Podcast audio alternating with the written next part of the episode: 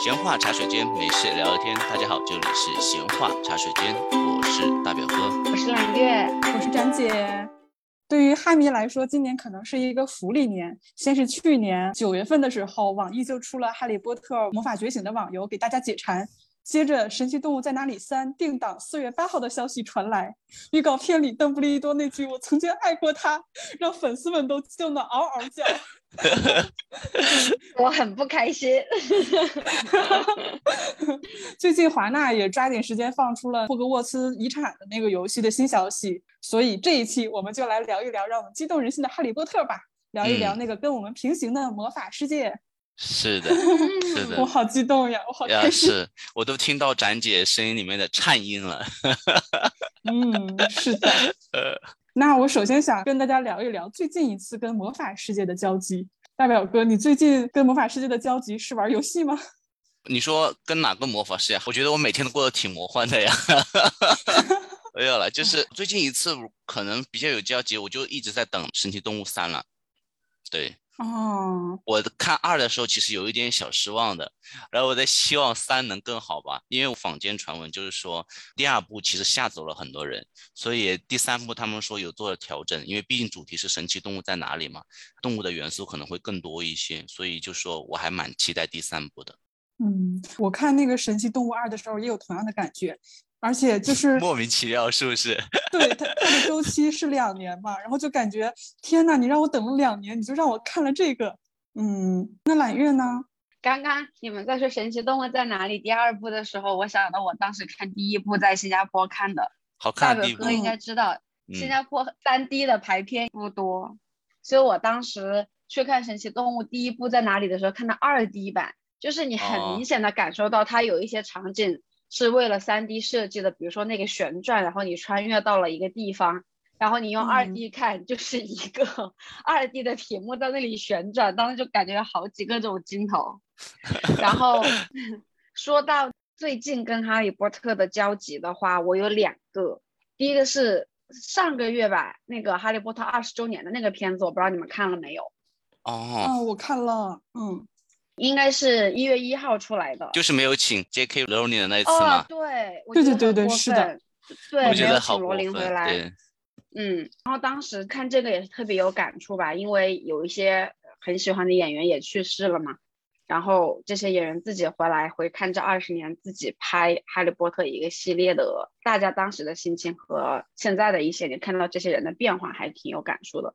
然后还有一个很诡异的心情，就我昨天晚上我充了 B 站的会员，然后晚上回来想看电影，我在那里刷有什么电影，然后 B 站有全部的哈利波特系列嘛，我就想说，我从第一部再看一遍，我就点开了第一部，不知道为什么他们在那个火车上的时候，第一个当然就是哦，罗恩太可爱了，我小的时候，我的妈呀，萌到炸裂，就每一帧表情，然后第二个就是。他们在火车上面入校，然后再是说，哎，那他们怎么办？新生入职的啊，什么入职？新生入园的，就是怎么去报道，怎么去登记？哎，我在回想小说，我说他们进学校是用什么为凭证？就外面的人怎么进不去？我是学校录取大一新生还没有登记的时候怎么进去的？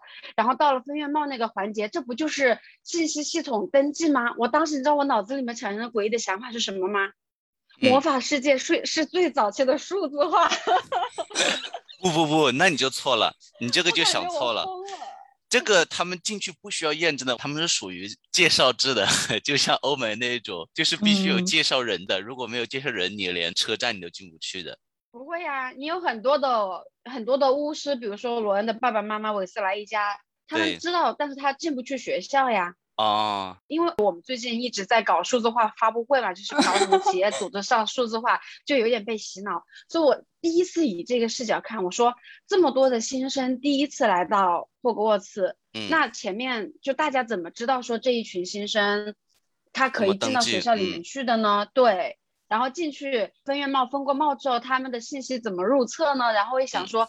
好像就是冥冥之中，这些魔法在完成了一系列的组织数字化和业务数字化。这么看，主要还是依靠那个帽子。对，帽子的这个工作量也等于人脸识别，而且还得一个一个来。嗯，我其实当时有个想法，嗯，好像是去年底吧，我也是呃突然翻出那个魔法石出来看，因为那当时听说是 HBO 它重置了嘛，就重置高清版嘛，然后我我没有 HBO 的那个会员啦，我可能就是看了一个盗版的重置版的资源，当时不是也是在分院贸嘛，我当时就想起我入大学的时候那么多人，我就在想。妈呀，他们这一届招多少个人？这么多届下来，为什么感觉人数都没有怎么涨呢？按道理，如果每年这么一届的话，其实学生应该会很多很多的。这是我的一个想法没有，世界上的大多数人都只是麻瓜而已。所以这个设定其实不能深究。嗯，我这个话很不同意。我迄今为止，我没有在《哈利波特》的魔法世界里面找到任何其他的破绽呢。啊，没有吗？对，是的。我就问你一个，就是哈利波特学校老师就那么几个，上这么多学生的课，然后每天要备课，然后还要管他们，这样老师哪里吃得消？你在说什么？艾玛连那个连那个时针都有，What are you talking about？而且你不要用麻瓜的思维来看，老师为什么会忙不过来？老师当宿管，就像你现在有很多的数字化的工具一样。他就不需要亲力亲为搞很多事情呐，胖夫人各种的在那个相框里面这么穿来穿去，这种时间的成本岂是你等麻瓜能够知道 的？在这里妄图揣度，麦格教授忙不过来，你在想什么？嗯，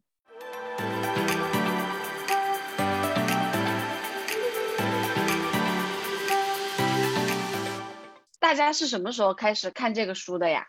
哦，你说什么时候开始接触《哈利波特》吗？对，就是现在用几组数据来说明你的资深程度。大表哥先来，我查一下啊，《哈利波特魔法》是什么时候上的？一九九七年。诶，哦，不是，电影是二二零零一年。哦，二零零一年。就大概是我读，我算一下，是读小学的时候吧，小学五六年级的时候，就是租到了有 VCD 还是 DVD，当时就有。哈利波特与魔法师，然后那是我第一次接触哈利波特整个世界，就觉得哇，好神奇啊！就觉得有那种第一次打开这种奇幻的故事的大门，然后他们觉得哇，他们还可以拍成这个样子，就觉得特别的好看。基本上是属于应该是二零一年、零二年左右吧，哇，一下就二十年了哦，这个数据够震撼了吧？啊，所以代表哥是先看的电影是吧？我最开始接触《哈利波特》是电影《魔法师》，然后我又去看了书，然后后续又关注了他一系列别的电影，后来陆陆续续觉得好看，就慢慢就看书嘛。好的，大表哥，等会儿可能会被鄙视，展姐你来。对，没没有，我我其实跟大表哥的时间差不多。我第一次看《哈利波特》是在电影院里，应该是看的是《哈利波特与密室》。那之前我在那中央电视台的广告上就看了很多遍《哈利波特与魔法师》的广告。但是我们家乡是小县城嘛，是看不到那种实时上映的电影的。我看《密室》的时候，就是五块钱可以连看好多场电影，而且片源也不稳定。我看的那一版可能是盗版的那个港版的片源。赫敏的名字叫做妙丽。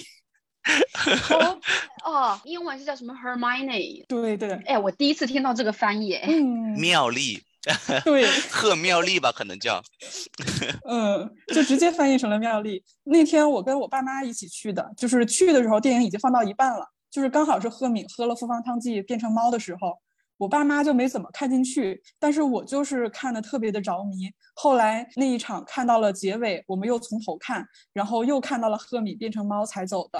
哦，嗯，揽月骄傲的说出自己的经历，我应该是在。十一岁的时候，第一次看《哈利波特魔法师》这本书，就是先看书和先看电影，我觉得那个感觉不太一样。嗯，因为你前面是没有实体的，所以我当时十一岁的时候看书，书应该是刚刚好出到了第四部，一口气看完了之后，我当时坚信我会收到猫头鹰给我寄来的信，因为我就是十一岁看到的。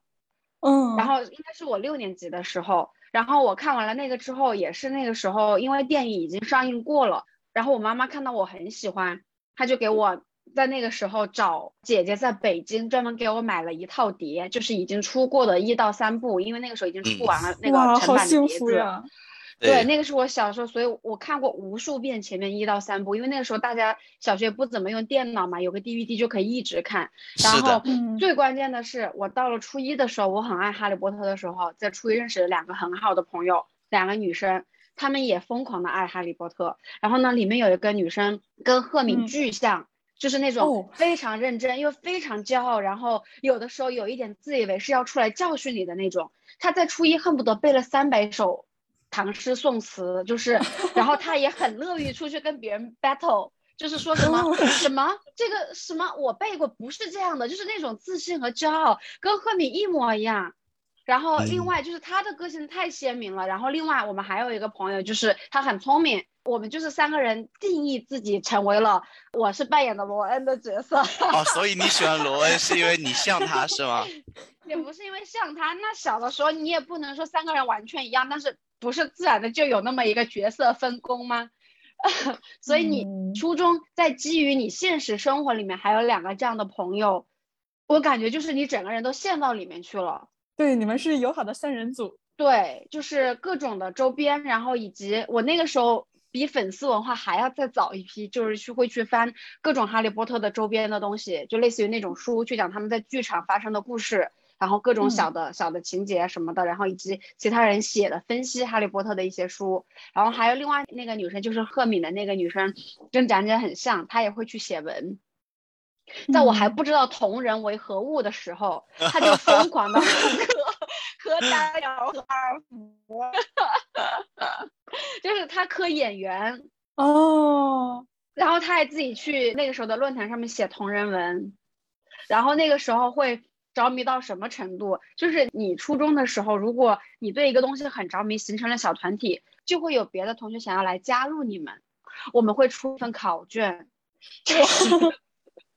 非常长。就是如果你碰到什么情况，你要用什么咒语。然后什么什么复方汤底是什么样的配方？你们真的是。就告诉他说，明天你要过来考试，然后我们那一天三个人会出一份卷子，然后他没有考过，我说不行，你没有通过考核，你不能加入我们。天哪，居然还给寄信的。是的，因为我觉得他跟我整个的初中之前的经历是完美的契合，就是在我初三的那一年，然后哈利的那个女生她要去广州广东那边读书。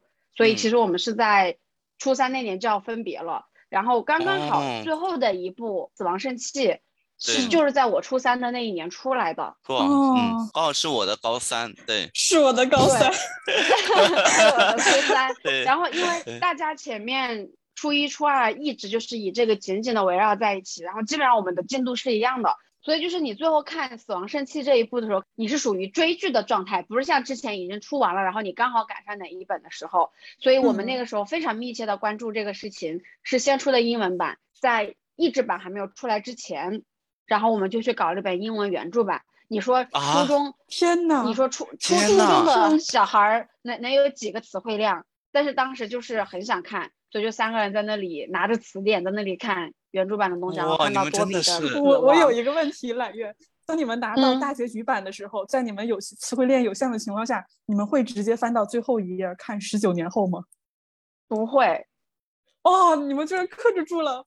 因为那个时候对于我们来说，这是一个世界的开启，我们不是想要知道它的结局。嗯。因为大家想要的是体验，而不是说看结局，就享受很享受那个过程。嗯。然后最后的结局就是初中。工具也有限，就是也不是很方便查单词，然后 看的太过于缓慢和艰难，最后还是等到译制版出来才把那个书给看完的。哦，所以就对于我而言，《哈利波特》整个事情就是贯穿着我初中最珍贵的一段友情的回忆。然后刚刚好我十一岁看的时候，又是跟哈利同一个年纪，所以就这整个故事的系列对于我都意味着非常多的东西。嗯。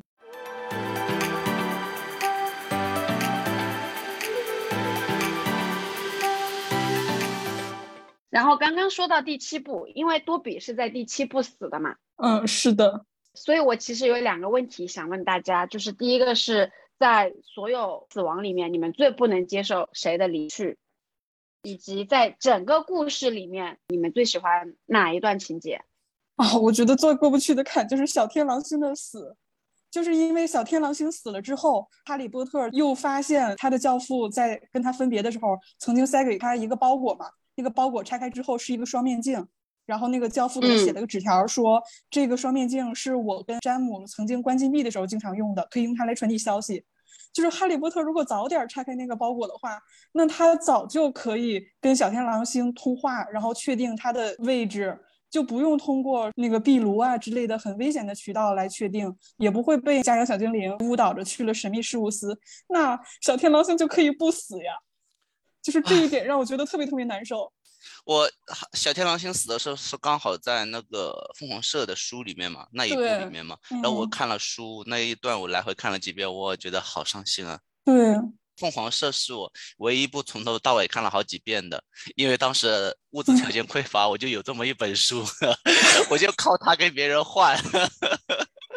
呃，对，当时看到小天狼星那一段，然后再讲窗户后面那个窗帘后面是不是有小天狼星。还有这样描述哇，唉，嗯，他把死亡说就是穿过那扇门，然后那扇门之后可能有小天狼星，也可能什么都没有，而且就是哈利波特在邓布利多的办公室里开始摔东西，然后就想撕破邓布利多那张平静的脸，然后同时他又在想会不会小天狼星变成幽灵陪着他一起走下去，但是一个一个都落空，一直到最后找到了那面镜子，然后啊，好吧。后来想了一想，也觉得可能是必然，因为哈利波特当时没拆那个包裹，是觉得小天狼星当时有点想重温跟詹姆一起冒险的时光，他觉得小天狼星给他的是一个可能会有点危险的东西，就是会让他去冒险的东西，所以他没拆。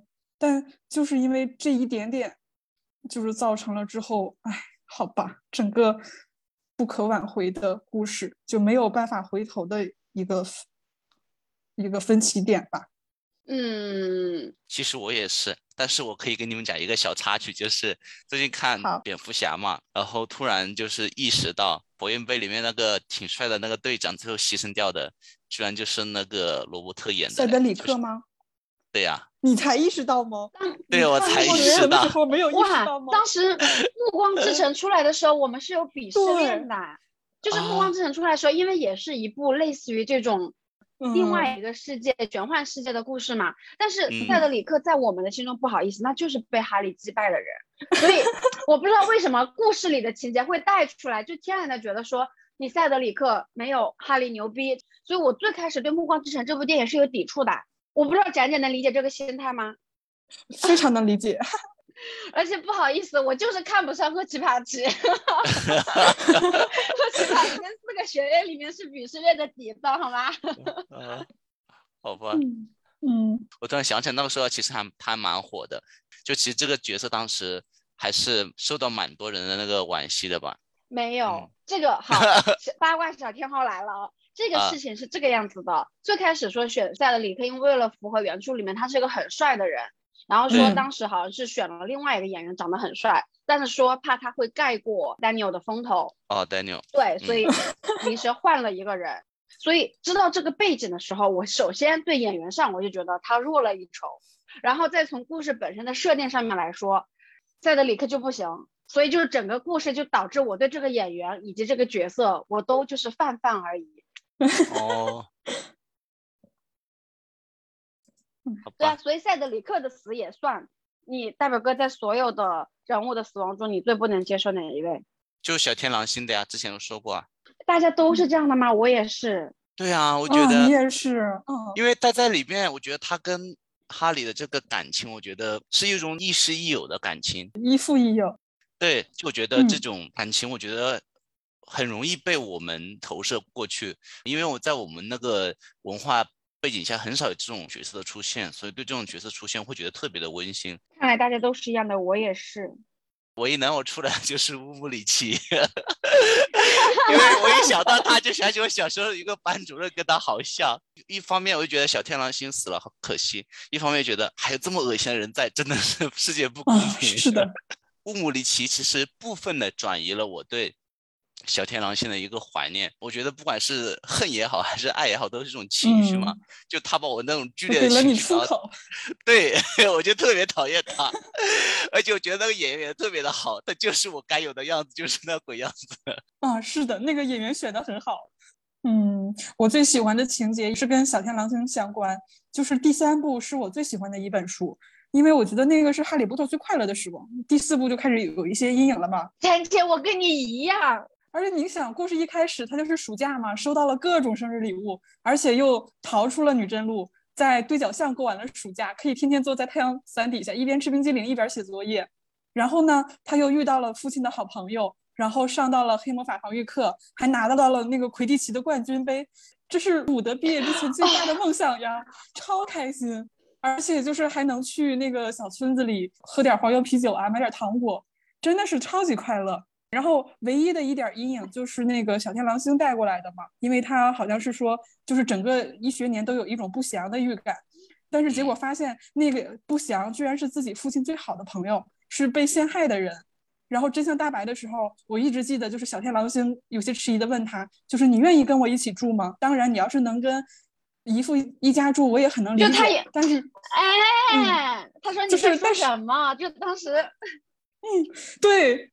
我当时看这个的时候，我特地去查了什么叫做教父，我我不知道什么叫做教父。我 非常懂展姐说的那个心情，就是小天狼星是一个那样的人，嗯，然后他当时有一点害怕的时候，说出了这一句话，然后他自己着补了一下，说如果你愿意去跟你的姨父、姨父、姨妈住，他说当然我也理解，嗯，然后哈利就说你疯了吗？我当然跟你住一起，你有房子了吗？我什么时候能搬出去？就是那一刻，我觉得哈利实在是太快乐了。刚刚说有很多角色的死亡，我觉得都是大家心里非常难以过去的一个东西。比如说邓布利多，比如说多比，比如说斯内普，就是斯内普的离去，当然是也很令人痛心。但是你就是觉得小天狼星的死去里面让人第一是有一种不甘，因为他死的太突然了。嗯。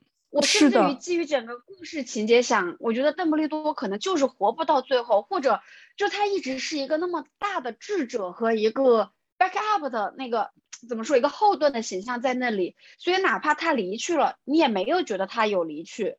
第二是刚刚展姐说的那一些，他对于哈利意味的东西真的太多了。是的，嗯，真的就是他唯一的亲人。唉，唏嘘了一下，对，平静一下心情。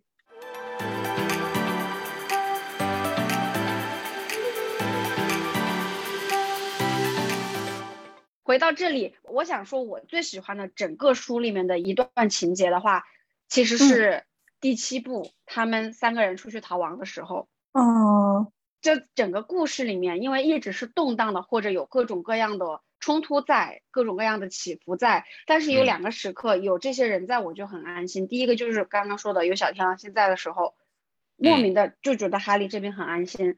然后第七部是他们三个一起带着那个。那个袋子叫什么？我都记不得了。你说赫敏的那个袋子吗？就什么都可以掏出来的那个伸缩袋。然后罗恩有邓布利多给他的那个熄灯器。嗯，所以中间有一段很慌乱的时候是罗恩吵架，因为罗恩吃醋。对。然后因为魂器天天带在身上，也也有心情会变得非常的对，有负面影响。嗯。然后那个时候他一个人走掉的时候，那里是觉得非常非常唏嘘和难受的一段。嗯。但是他们整个在一块儿是我整个故事系列里面我最喜欢的情节，然后电影系列里面我最喜欢的情节就是第五部的结尾。第五部的结尾，他们从学校里面毕业走，然后出学校的时候，后面好像是有海格，有那些大的神奇动物，然后有一个旁白还是谁说了一句说一切会变得更好，就让明天到来吧。我忘记了原话，但是那一幕是曾经是我两年里面的一个精神力量。就是知道未来会有各种艰难险阻，但是大家在一起也不怕，就迎接困难，迎难而上的感觉是吗？嗯，我我觉得其实每个人在里面都有自己的投射耶，就是大家喜欢都是自己就是心心念念的东西。我觉得它是一个大的成体系的完整的世界，那就是这个世界里面你是可以身临其境里面去从各个角度找到一些自己想看的。嗯，就它是一个立体的，是一个三维的。那你们在整个故事里面有最不喜欢的人吗？我不理解，真的？因为展姐呢？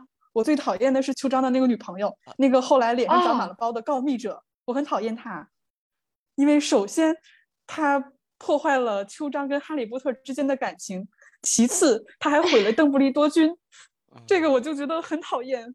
但是我一点都不想秋张和哈利在一起。为什么？就是不喜欢这个演员，还是不喜欢？不喜欢这个演员，在书里面，我觉得他是一个支撑者的角色。他在书里面，他并不是一个很立体的人，但是那个演员我不是很喜欢，我不知道为什么。虽然他还是一个华裔演员。嗯，然后当时八卦小天后又上线了，她当时跟 Daniel 拍那个吻像是拍了三十多次，是的，当时看的对，我们一直在看那个三十多遍。真的吗？我当我们的三十多条是这个意思是吗？是的，是的。天哪！可能我们不喜欢他，也是因为他夺走了哈利波特对，说他心机，就是故意拍不好。我要给展姐点几个人，展姐，嗯。第一个贝拉那个疯女人，咱姐说我没有印象，我肯定是很有印象，因为他杀死了小天狼星，但是我并没有很讨厌他，就是可能我对他的厌恶程度还会低于乌姆里奇，一定程度上我能理解，但是我不能原谅他杀了小天，就是疯到极致。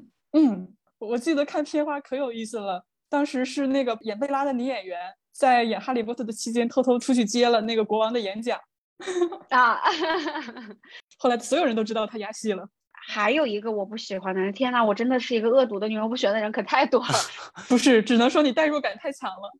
对，就这样我也不喜欢哈利的第二个女人金妮，我不喜欢这个角色。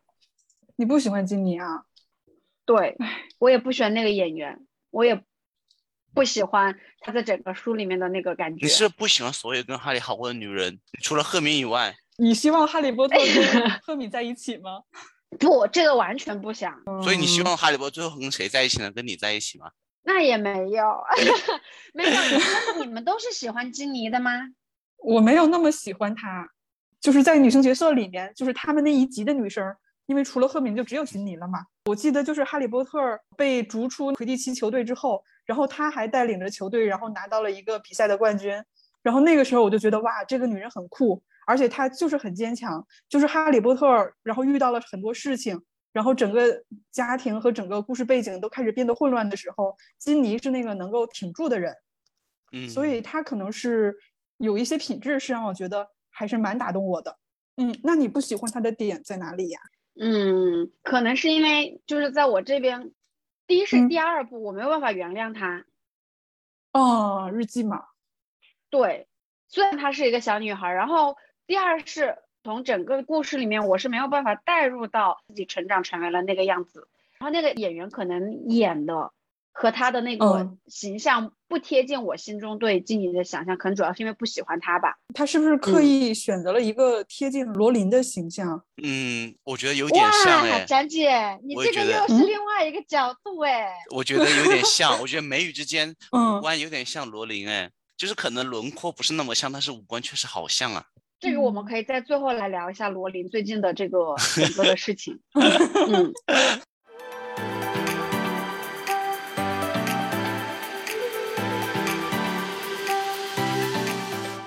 然后我还最后想问大家，如果说你们毕业了之后，在魔法世界里面，你们有什么想做的职业吗？你有很具体的想过这个问题吗？我有啊。你要想什么职业呢？除了去魔法部和魔法学校以外？不呀，刚刚奥罗，你们想过吗？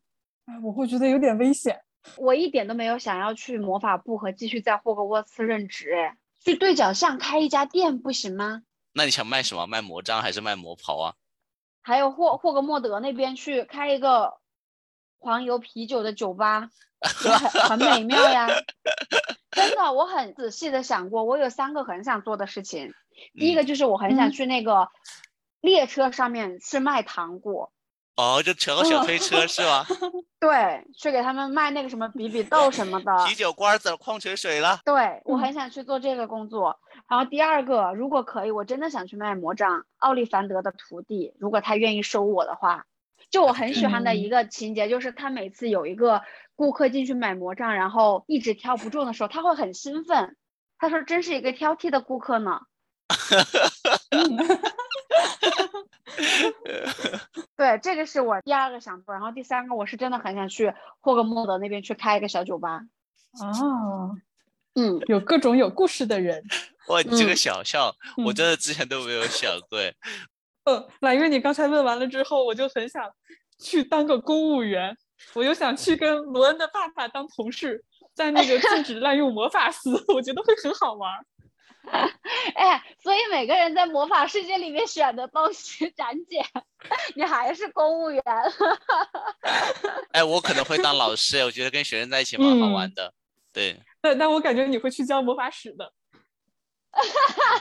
不会吧？听起来。我觉得我会，我会教那种实操性比较强的，比如说调那个什么，用那干锅调药草什么的啊。对啊，我觉得可能老师。对，我觉得可能会当魔药课老师。我觉得这种还蛮有意思的。那不是斯内普的工作吗？怎么了吗？我就不能当斯内普吗？我不是说真的演员本人了，演员我是喜欢演的很好，就他完全符合我对这个人物的所有的想象，只是我不是很喜欢这个人物，就是设定里面人物，我觉得他的这个我倒也不管他的背景背景的设定啊，还是他的成长，还是包括他的一些情绪的反应啊，包括后面邓布利多让他做类似卧底这种，我觉得每一个。放在他身上，我觉得都很合适，但是又很不喜欢。就是他整个单独看他这个人的话，他其实是一个阴郁和有一丝狠毒的人。嗯，是的。比如说他对山姆的不喜欢，就是他是有狠狠毒和恶毒在里面的。然后他那个时候喜欢丽丽，但是他又不说。对。所以就然后他人又很小只，因为他好像也是来自于麻瓜家庭。所以就是他整个人其实是一个自卑、弱小、胆小的那那种，对对那种，对对懦弱，对对对。然后就每个特点收的这个状态，但是之后是因为他的这个爱和他身上背负的一些责任，又把他这个人的形象给变得伟大了起来，就在他身上有一种冲突感。所以我懂大表哥说为什么不是很喜欢斯内普，但是他之后的护神护卫还是一只。是鹿吗？对，嗯，就还是对丽丽的一个思念嘛。嗯，然后就是我们所有人都会念念不忘的 always，一直以来，一直是这样。是，嗯，所以这里其实当时有一个脑洞，大家可以顺着这个脑洞想一下，如果哈利是女孩，哦天哪，就是大部分人的猜想是说，如果哈利是女孩的话，斯内普应该会很宠她，因为她长着丽丽的眼睛。是是，对对对，你这么一讲，对，如果哈利是女孩的话，整个故事我觉得都不一样了。然后就有很多人说什么，哦，格兰芬多做的真棒，加十分。但如果哈利长着一头詹姆的头发，还是会让对想起斯内普想到，对，嗯。但是我是觉得，如果她作为女性的话。异性毕竟相吸嘛，就好像父亲好像更宠女儿一点，然后母亲就跟儿子比较亲近。我觉得如果是个女生的话，我觉得本身她对丽丽本身就一直有有那种情愫在嘛，然后再加上如果有一个遗传丽丽基因的女孩出现的话，我觉得说不定她会有一丝隐秘的情愫呢。而且斯内普即使是现在这样，他也是其实是默默的守护着丽丽唯一的孩子嘛。所以如果哈利是个女孩的话，他肯定还会。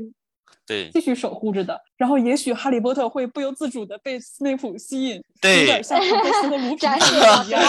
对，我觉得可能会有一段禁忌的感情出来，我觉得不好说哎，真的。对。但最后感觉斯内普还是会为他而死的。对对对对，我觉得还是个悲情人物。嗯，就是我自己的想法是，如果哈利是个女孩的话，我觉得斯内普会避着她。是是是，就是一方面在他身上看到了莉莉的影子，然后他肯定很想保护她，但是另一方面又知道他是詹姆的孩子，他对詹姆的厌恶不只是，我觉得不只是出于詹姆抢走了莉莉，还有詹姆本身身上的那种阳光和那种，我觉得是很是斯内普这种个性的人在学生时代会羡慕的人，所以就是出于这种情感，我觉得他对是詹姆的孩子，不管长得像谁。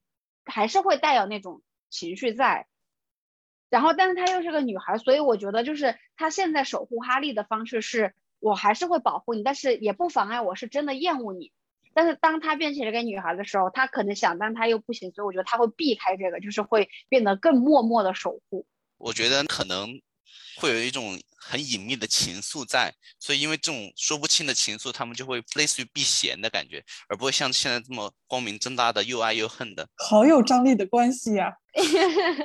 张姐可以考虑一下小说写一下。对啊，对，爱恨纠葛，就那种求而不得。嗯。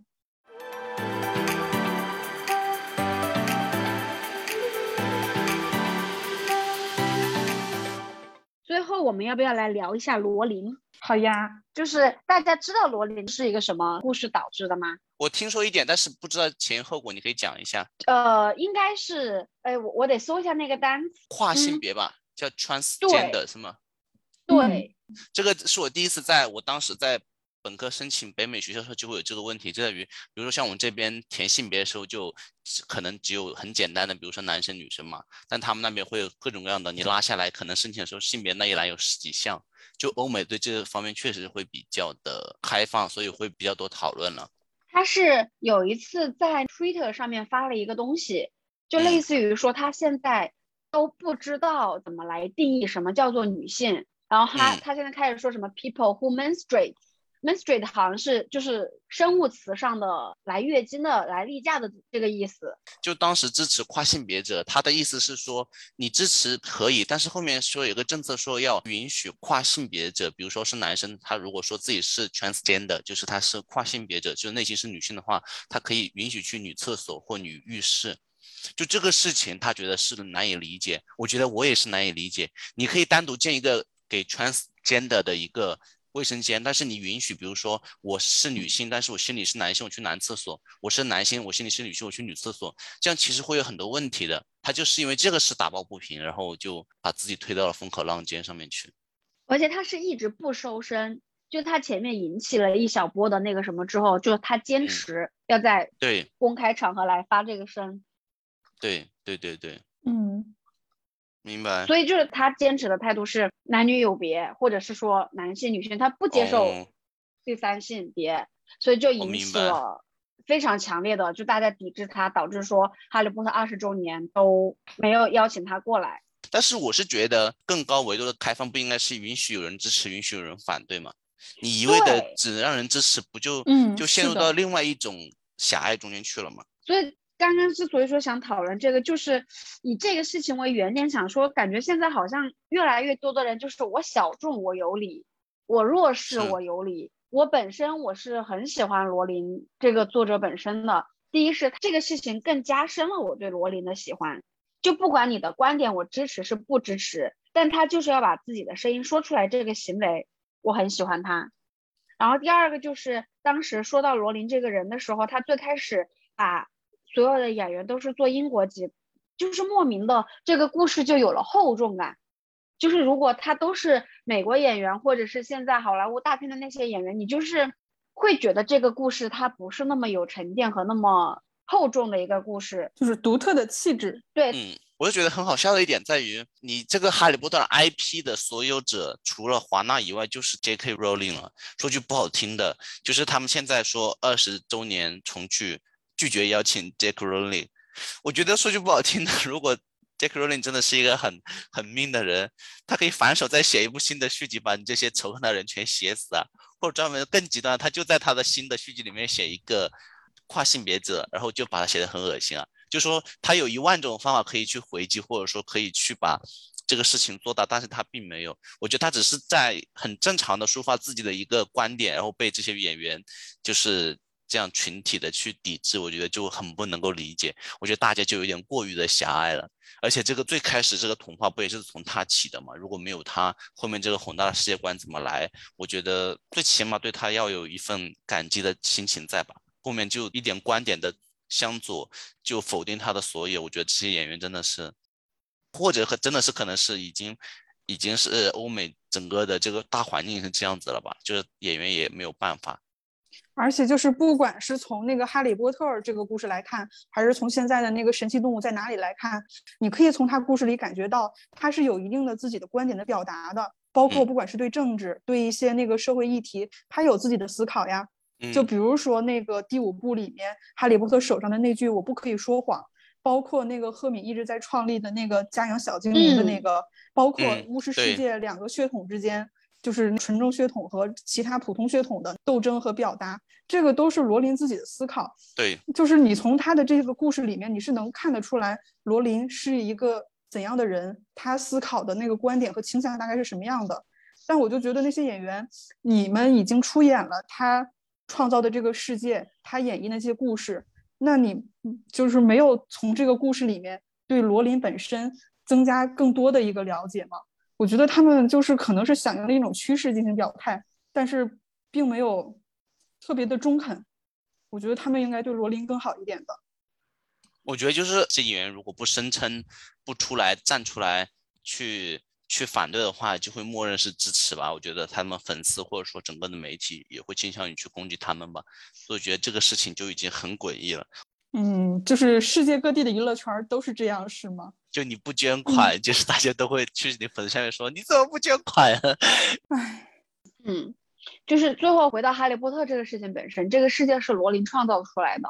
嗯，就是为什么我最开始说看书和看电影有一个鄙视链在，不是别的，就是电影的演员虽然很契合我心中的所想，然后虽然他们二十年也都搭在里面了，但是这个事情的本质是这个故事本身。这个故事本身是罗琳自己创造出来的，所以我觉得这个世界是属于他的。对，所以现在搞了一个二十周年的聚会，没有创造这个世界的人，我觉得那你们就不要搞这个聚会。嗯，就是没有根本，你们一群上面的人在狂欢什么东西？对，你们只是想转一转粉丝的情怀而已。是的，是的。最后还是会感慨一下，这个世界变得越来越魔幻。我觉得不管是国内还是国外。就整个世界都变得越来越魔幻，越来越让人看不懂，尤其是在人和人的交流和交往这个方面。嗯，是的。所以我们就会更加感念哈利波特世界的美好，那是我们整个青春呐，那是我们的秘密基地。嗯，而且里面的我觉得还是比现实世界还是要简单一些，有更多的童话色彩在吧？嗯，它肯定了更多宝贵的品质，比如说勇敢。正直、善良、爱，这个真的是以前没有意识到的。就是以前喜欢格兰芬多，真的只是因为主角是这里的。对，嗯。但是越大，越来越发现，真的让我选学院的话，我现在是发自内心的觉得，勇敢是最牛逼的品质。格兰芬多就他妈牛逼。是的。最后，我这个星期要去把所有的电影再去重温一遍，希望大家都可以在这个荒诞的世界里面，能够找到一直坚定的东西。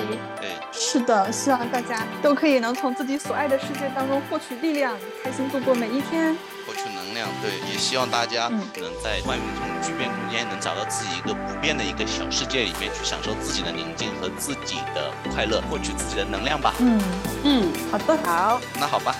那今天的节目就到这里了，感谢大家的收听。这里是闲话茶水间，我是想当摩约课教授的大表哥，我是非常想喝黄油啤酒的张姐，我是想去火车上卖奇味豆的蓝月。那我们今天的节目就到这里了，感谢大家的收听，我们下期节目再见，拜拜拜拜。